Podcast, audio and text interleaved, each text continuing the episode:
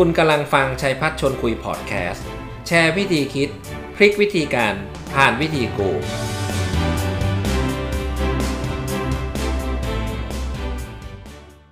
สวัสดีครับ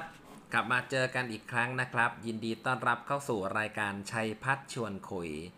รายการเล็กๆนะครับที่พยายามหาเนื้อหาสาระมาชวนทุกท่านคุย แล้วก็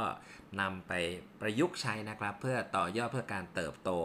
วันนี้อยากจะมาชวนพูดคุยในประเด็นอันหนึ่งนะครับที่เป็นทักษะสำคัญของผู้บริหาร แต่ก็มักจะเป็นมิสเทคหรือว่าความผิดพลาด หรือ ignore ก็คือการละเลยนะไม่ค่อยใส่ใจนะครับ ก็คืออะไรล่ะ ก็คือทักษะการฟังนี่เองเพราะเราเห็นด้วยไหมครับว่าทักษะการฟังเป็นหนึ่งในทักษะที่สำคัญมากๆนะฮะ โดยเฉพาะยิ่งคนที่เติบโตขึ้นไปเป็นผู้นำไปเป็นรอง MD ไปเป็น MD เป็น CEO ผู้นำหน่วยงานต่างๆ เป็นอะไรที่สำคัญมาก เพราะว่าการฟังมันก็ช่วยให้เปิดกระโหลก เปิดสมองรับข้อมูลได้ไอเดียใหม่ ๆสำคัญนะครับได้ไอเดียใหม่ ๆ ได้มุมมองที่แตกต่าง ฟังนี่มีแต่กำไรกำไรนะครับ แล้วอะไรล่ะทำให้ผู้นำร้ายคนก็ไม่ค่อยอยากจะฟัง ผมก็คิดว่าอาจจะมี 2-3 ประเด็นนะที่เป็นไฮไลท์อันที่หนึ่งเลยเหตุผลที่ผู้นำหลายคนก็ไม่ค่อยอยากจะฟังเท่าไหร่ โดยเฉพาะยิ่งการฟังลูกน้อง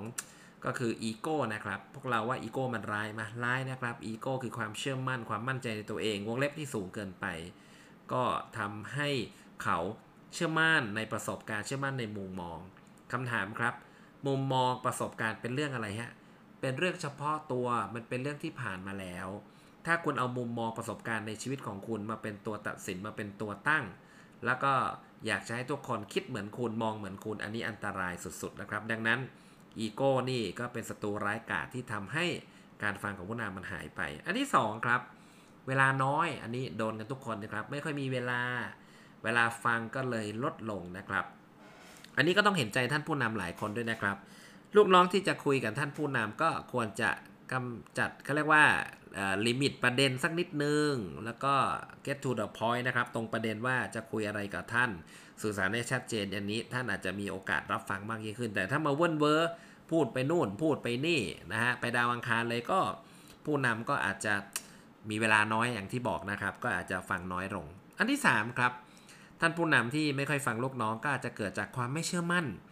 ความไม่มั่นใจแล้วก็ความไม่ไว้ใจทีม ไม่ไว้ใจอะไรฮะ ไม่ไว้ใจในตัวฟิลเตอร์หรือว่าตัวกรองหรือว่าการเขาเรียกว่าการนำเสนอครับวิจารณญาณก็เลยรู้สึกว่าเฮ้ยเขายังเด็กประสบการณ์เขาน้อย ก็ไม่ค่อยอยากจะฟังเท่าไหร่กลัว ฟังแล้วก็รู้สึกว่าเป็นเรื่องที่ไม่มีแก่นไม่มีสารไม่มีสาระเท่าไหร่ ซึ่งก็จะเกิดความเสียหายนะครับคำถามคือเกิดอะไรขึ้นล่ะหากไม่ฟังลูกน้อง คุณว่าเกิดอะไรขึ้นฮะไม่ฟังเลย แน่นอนฮะ มาเลยครับอันดับหนึ่งเลย ถ้าไม่ฟังลูกน้องบ่อยๆ ก็เสียโอกาส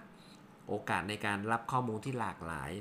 โอกาสที่ได้ข้อมูลที่อัปเดต โอกาสที่จะฟังข้อมูลที่อยู่ในตลาดนะครับ เพราะคุณไม่ฟังเลย ข้อที่ 2 นะครับ โอกาสที่จะหายไปก็คือโอกาสที่คุณจะได้เรียนรู้และเข้าใจทีม อันนี้ไฮไลท์เลยนะครับ คุณไม่ฟังเขาเลยอะ่ะ แล้วคุณจะรู้ได้ไงว่า ตอนนี้เขากำลังคิดอะไรอยู่ เขากำลังพูดอะไร คุณไม่ฟังเขานี่คุณทำร้ายเขานะครับ และเขาก็จะรู้สึกว่าเขาท้อแท้ เฮ้ยทำไมถึงท้อแท้ดูหมดกำลังใจ เฮ้ยพี่เจ้านายไม่ฟังผมเลย ผมรู้สึกไร้ค่าเหลือเกิน จะพูดอะไรแกก็บอกผมรู้ล้วผมรู้ล้วคุณไม่ต้องพูดหรอกเอ้ยแกไม่ต้องพูด อืมผมก็รู้สึกแย่นะครับ แล้วก็มีโอกาสไหมครับที่ทีมงานสุดท้ายเมื่อตัวเอง ไม่มีคุณค่าไม่มีจุดยืน อยู่ในธุรกิจอยู่ในองค์กร ก็ลาออกสิครับอยู่ทำไมล่ะครับ เนี่ยเกิดจากการฟังล้วนๆเลยนะครับ เป็นไปได้นะครับ เป็นไปได้ไม่ใช่เป็นไปไม่ได้นะครับ ดังนั้น ผู้นำควรทำไง ฟังถึงนาทีนี้แล้วก็ควรจะเปิดหูเปิดตาเปิดใจ ฟังลูกน้องให้มากที่สำคัญ ควรจะฟังสิ่งที่ลูกน้องไม่ได้พูดออกมาด้วยนะครับแจ่มไหมล่ะ ฟังสิ่งที่ลูกน้องไม่ได้พูด ง่ายๆตะกี้หลายคนบอกโหอาจารย์เอ้ยเอาแค่ฟังมันยังไม่ฟังเลยจะไปฟังอะไรวะสิ่งที่ลูกน้องไม่ได้พูด เอ้าก็ต้องฟังกันหน่อยนะครับ ฟังยังไงสิ่งที่ลูกน้องไม่ได้พูด ก็อาจจะต้องดูพฤติกรรมเขาดูภาษากายนะครับ รอยยิ้มบางทีมันบอกนะครับ ดวงตามันไม่เคยโกหกใคร คุณเห็นไหมเขาหน้าเบิ่งเขาปากหงิก เขามีพฤติกรรมยังไงช่วงนี้ลาบ่อย ให้ลาบ่อยมันก็เป็นเสียงสะท้อนอะไรบางอย่างนะครับ เคยยกมือแสดงความคิดเห็นเดี๋ยวนี้ถามอะไร ไม่ตอบ ไม่แสดงความคิดเห็น มัน tell something มันบอกอะไรบางอย่างนะครับ อันนี้ผมคิดว่าคุณควรจะ ได้ยินและคุณอาจจะ take note ไว้สักนิดหนึ่ง การเปิดใจรับฟังที่แตกต่างเนี่ยเป็นอะไรที่ work สุดๆ คุณก็เห็นอยู่นะสถานการณ์บ้านเมืองเราตอนนี้ การรับฟังขั้วตรงข้ามการรับฟังคนที่คิดต่าง ก็น่าจะเป็นอีกประเด็นหนึ่งที่ทำให้บ้านเมืองเราผ่านไปได้ ผมก็ cheer up นะครับ ไม่ได้บอกว่าฝ่ายใดถูกฝ่ายใดผิด แต่ว่าการฟังกันอย่างน้อย ก็บอกว่าฟังไม่ได้เพื่อหาคำตอบ แต่ฟังเพื่อให้